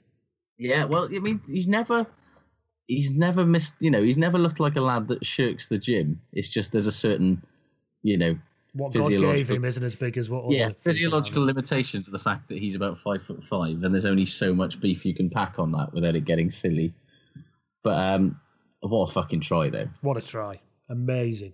And Yeah. actually, to be fair, yeah, the handoff is a bit, well, maybe you should have held him. But actually, it's easy to say that. His step in between, as as Farrell and Wigglesworth came in, he stepped at the perfect time to just get enough weak arm, weak shoulder to get through. It was Lovely. it was a lovely bit of work. Um, yes, and and I tweeted that you never recover from the shame of being handed off by Matthew Morgan. And, and somebody responded with, "How have you got any followers with tweets like this? You fucking wank stains." I've not heard the Oh. insult wank stain since about probably 1993 or something. It's it's gloriously retro that. It's up there with Bellend. I mean, it's, it's a Wangstein's a cracker, isn't it? it is, yeah. Knob rash is one you never hear anymore either. That is. Yeah, yeah, yeah. that, yeah. Oh, retro, retro insults. No, it's all. Most of them end up being really politically incorrect, so we can't use too Yeah, many you've of them. But uh, Yeah, yeah, yeah. Oh, But yeah. that, that end, one of the all-time greats. I still use Yeah, that yeah. end liberally. It's a Prime, wonderful prime word for a to use. comeback. Great, great word, great word. Absolutely prime for a comeback. Well, that's another podcast entirely. But uh, so what else have we got as good? Speaking of strong boys, have you seen Ollie Thorley? at Big lad. No. Yeah. Big Oh, yeah, winger well- scored a glorious try last week. He, I said, and I didn't, and I meant this incredibly positively at the weekend. He looks like a winger who do very, very well in rugby league. Yeah. Because I don't think, Yeah. I don't think I've seen somebody that big, that quick, who runs it, runs his weight so well. Mm. You know, when he when he when he carries a kick, he runs his weight really, really well. And I think he's quite young. He's a big lad. Hey, he's only 22, isn't he? Yeah, I think he could be something approaching England's George North if he if we handle him correctly. Because he looks like he's got a bit of brains about him as well. He moves well. He's not just big. He moves well. He uses his feet well. Well, speaking about uh, people in good shape, a, a good for me would have been. Um, is, am I, is the mic working? Yeah. Okay. A good for me would have been uh, when we were at the stadium the other day. I was with the choir when they sang the boys off the bus, both teams, right? The South African hymn was was amazing, um, but when they brought the Welsh team off, Jonathan Davies Jr. walked past me, probably three feet away. Not only has he got arms bigger than my legs, he's got arms bigger than his own legs, and he's got big legs. I mean, he's. I've never he seen an, oh, he's, he's an a beast. absolute special. Like you don't realise it on the pitch. He, He is is an absolute physical specimen in a way that a, an outside centre would never have been. They were walking off the bus, and I was thinking to myself, "Christ, if I was if I was twenty years younger, you know, I could I could, I could cope with most of these." And then, if not all, but I saw him and thought, "Fuck me, he's in good shape." I mean, he, he, he is in absolute nick because even people like um, George North didn't look that big. I mean, he looked big, you know, but he he didn't look. He has very big legs. He's got a normal size upper Yeah, he's half. got- no, got a mass, massive legs and bum. and a big ass. Yeah, Yeah. it's great. But uh, he's got a great ass. Um, how about John Davies's arms, man? I, I, I would I would love those arms. I would never wear a top I was in. You have to throw your sheepskin coats away. But Oh, um, just- we were talking about him the other week, and I was saying he's not that big, is he? And Josh did say, no, he is actually. And I did a quick Wikipedia search of him, and I went, fucking hell, he's six foot three and nearly 17 Oh. stone. He's and all massive. and, it- and it's all muscle, mate. I'm telling you. Yes. So, anyway, there you go. What else have we got that's good? I've mentioned Ollie Thorley. Um, Pete, go Sam. Underhill, we mentioned briefly earlier. Yes, uh, very, very good. He's just game changing as a seven foot. He's basically Bath and England are getting to see what Ospreys fans knew all along in that he's just fucking absolutely mustard. Yes. Uh, Peter O'Mahony telling Rory Kockott to fuck off. I loved that. I The don't know you absolute see- nonchalance of it. You haven't Oh, I, seen. saw another, I got another good. I just remembered another good. My- Um, since last time I was on, my mate Griff, who got asked by Kingsley Jones to go over and help out uh, Canada with uh, the World Cup qualification campaign over in France. There, huge deal for Canada. That uh, he- Get rid of they- the World Cup. They really thought they'd come unstuck maybe Pays against for their union, doesn't it, basically? You know, Hong Yeah. Kong, Hong Kong was going to be the the real stumbling block, and they played really, really well. Griff was really, really pleased. Kingsley really, really pleased, and all my Canadian mates are over the moon. So that's uh, that was great for Canadian rugby. Nobody wanted to. It, it, nobody wanted to see what would happen if they didn't qualify for the World Cup because And- that could have gone quite badly. One that could have happened as well. That was the thing. Yeah. It, it would have, without being too much of a doom monger, uh, knowing the little bit that I do about Canadian rugby, if they hadn't qualified and they'd lost out on that ten million dollars, whatever it is, for the for qualification money, I mean, I think I'm not sure Canadian rugby would have recovered from it. To be honest, I know it sounds melodramatic, but Yeah, and, and rugby needs countries like Canada to keep playing rugby. Yeah. Because otherwise, it's just fucking us and New Zealand and South Africa and Australia. and It's a bit shit. Yeah. A bit agreed. boring. Yeah. Right, But what else I, we got? re- I really enjoyed Peter O'Mahony telling Rory Kockott to fuck off because of the absolute casual nature with He's which just he stood with his hands on his fucking- hips, isn't he? Yeah, They stood don't even his fight hands or anything. He just turns to Just him and looks at goes, fuck says, off. "Fuck off." And he, and he fucks off. the best part is he does. He fuck does off. turn around and fuck off. Yeah, it is really funny. There's a great gif of it if anyone's not seen it, but you must have done, I, I imagine. Uh, right, then, one over got was good. Colin McBride gets in touch on Twitter. Hello, Colin. He says, Good is Eric O'Sullivan. Unusual to see a prop play the full 80 these days, that is true. While Hmm. in the process making 18 out of 19 tackles and helping Ulster to be surprisingly competent in the scrum. Good win for Ulster, that actually. 25 Really good win. 24. Yeah, in- yeah. in Scarlets, have, Scot- Scarlets miss the players that they've lost, which is Scarlet's a bit defence was a little bit like trying to use a colander to stop a lava flow, wasn't it? They were pretty poor. All of their excellence. And good to see, year. good to see a coach having a bit of faith and keeping him on for the full eighty as well, mate.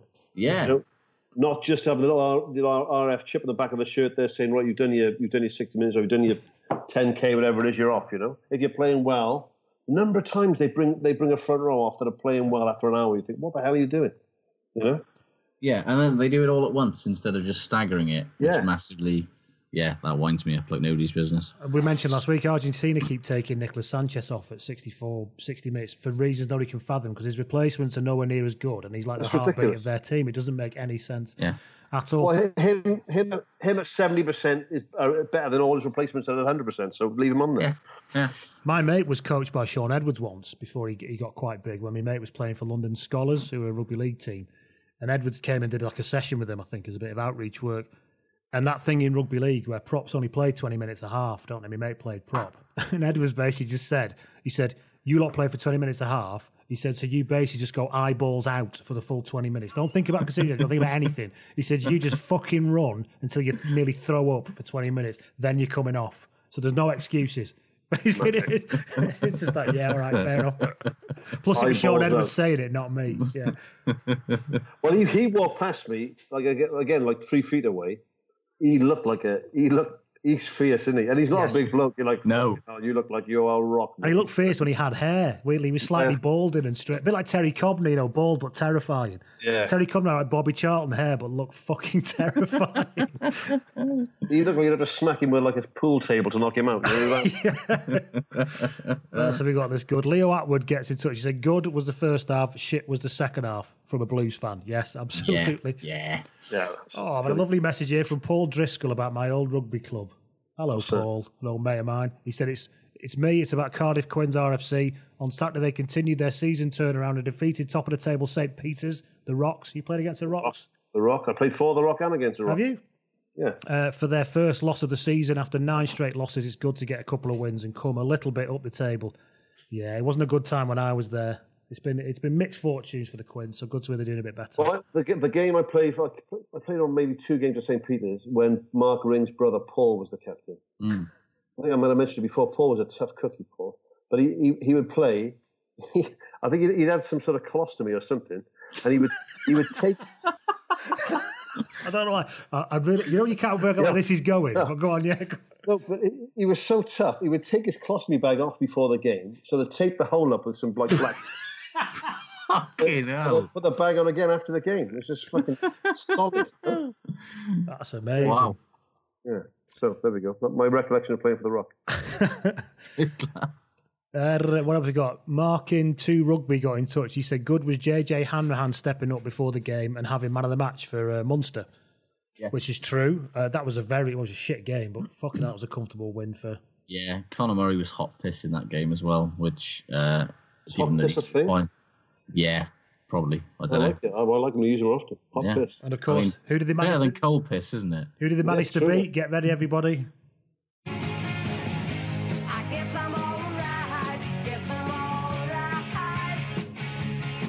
Cast. I can't wait. I can't wait till Cass get eliminated. Honestly, so we don't have to do this anymore. Rough, you song I've anymore. got more than here.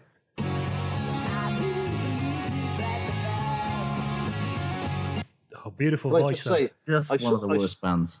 I saw Cast. Me and my wife saw Cast in uh, in Bristol in the O2 about four or five years ago, um, and there was a proper fight in the front. In the I thought it was amazing. There was no one that are younger. There was no one there younger than me, so it must have been some like forty-five year old blokes in front of pogo and just started beating each other up. It was amazing. Glorious. See, it doesn't happen no more, does it? These young people gigs. They're all too busy being happy.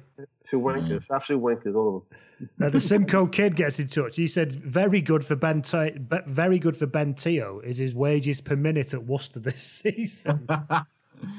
Yeah. I mean, he's a good player, Ben Te'o, but he's not. He's he's not five hundred grand good, is he? It's all right. Yeah, he's not exactly. He's not really quid, is he? Uh, No. To- Tony, But as we said earlier, mate, you only get paid what some of the things you're worth. So good. Exactly. Tony Sylvester gets in touch. He says, "Good was the La Défense Arena in Paris, which is Racing's ground. If people aren't quite sure about that, a batshit crazy, wonderful entertainment place in Utopia land."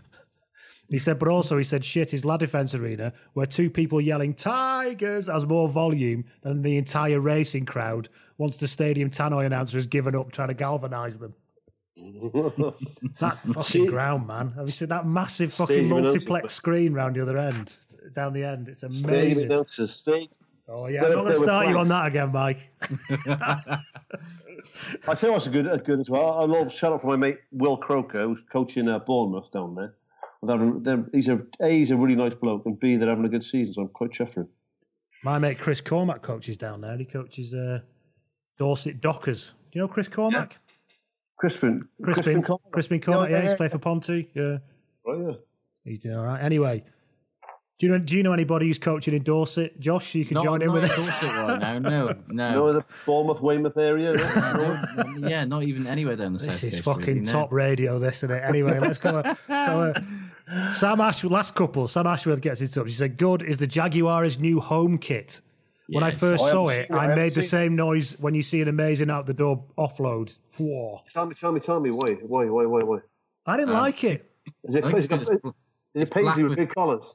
Uh, if only, Mike. I mean, it is black with a sort of orange fern, a bright orange fern Well, motif. we have to remember where it's come from because their original Yes. kit was one of the most beautiful things I've ever seen.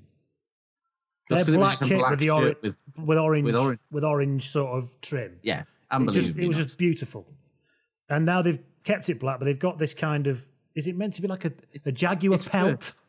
It's ferns because you know Ferns. jaguars in the rainforest, isn't it? Fucking hell, they've overthought that, haven't they? Uh, they have I a little thought, bit. do you know, I thought I thought you said orange fur. I thought that sounds fucking brilliant. now that would be now, now now you're talking. I mean, the away kit does have a sort of leopard print. Oh, well, I should say a jaguar print motif around the top, which uh, If you want to see, if you want to see the best jersey of all time, yes, it's, it's, it's a soccer jersey. Unfortunately, it's the uh, they were called the Caribou. Um, I think they were called the Caribou. They were played in um, in the North American Soccer League back in the day, but they had oh, is it? the- It's got the one that's got the, the tassel around it. yeah, it was oh, tan, glorious it- stuff.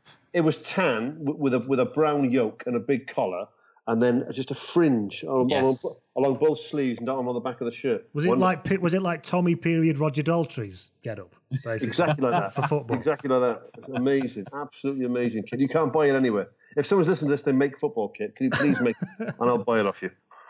You should put a request into Toffs or or Yeah, yeah, that'd- Score Draw they or whatever.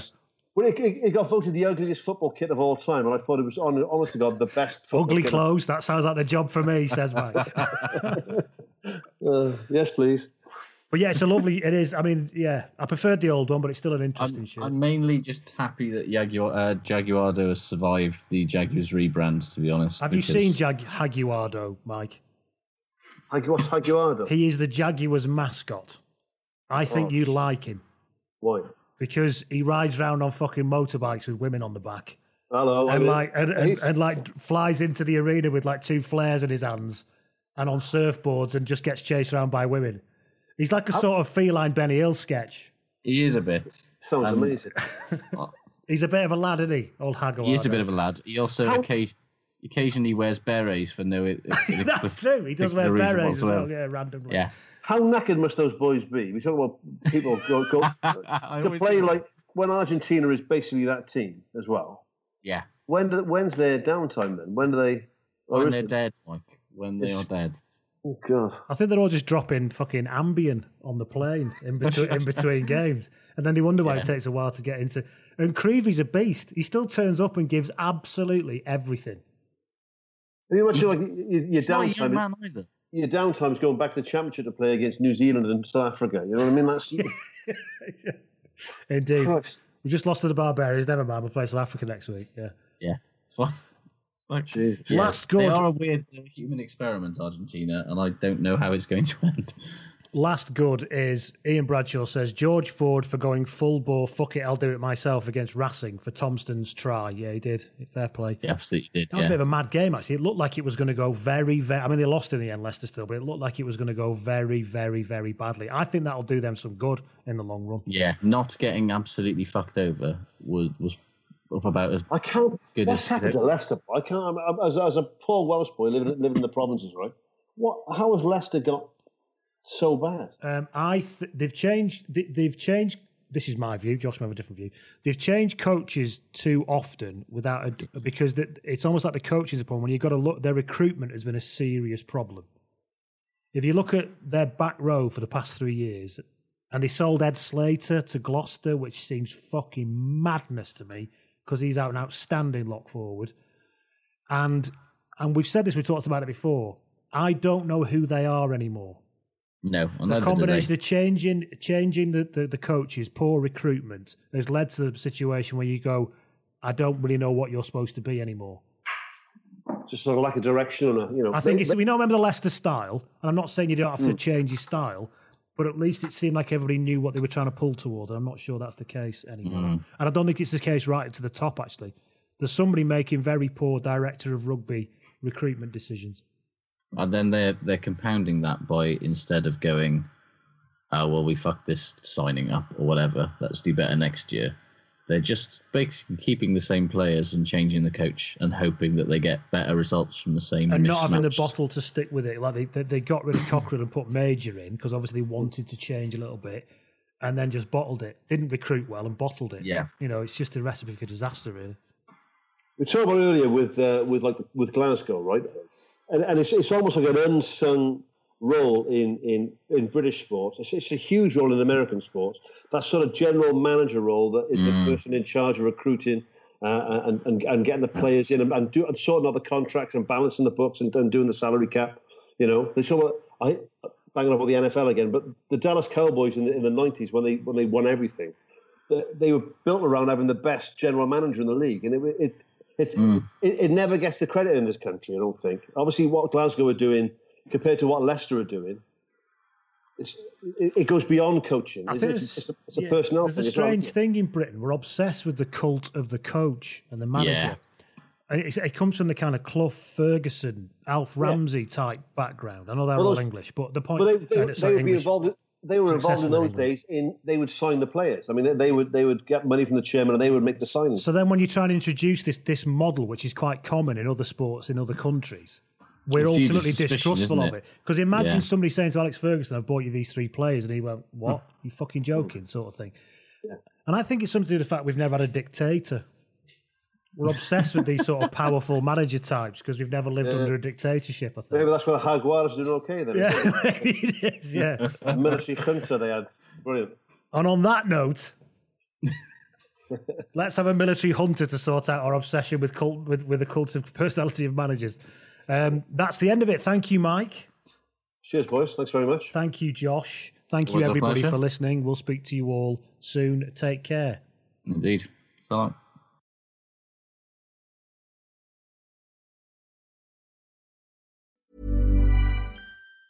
In Ireland, we don't get a lot of sunshine, which means we probably don't get enough vitamin D.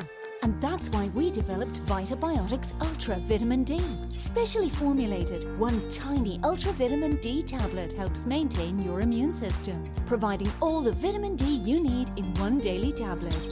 Bring a little sunshine into your day with Vitabiotics Ultra Vitamin D. Pick up your three month supply in store and online from leading pharmacies and health food stores nationwide.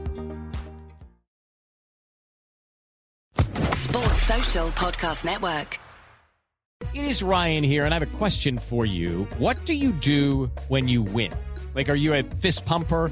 A woohooer, a hand clapper, a high fiver. I kind of like the high five, but if you want to hone in on those winning moves, check out Chumba Casino. At chumbacasino.com, choose from hundreds of social casino style games for your chance to redeem serious cash prizes. There are new game releases weekly, plus free daily bonuses. So don't wait. Start having the most fun ever at chumbacasino.com. No purchase necessary. Group. Void were prohibited by law. See terms and conditions. 18 plus.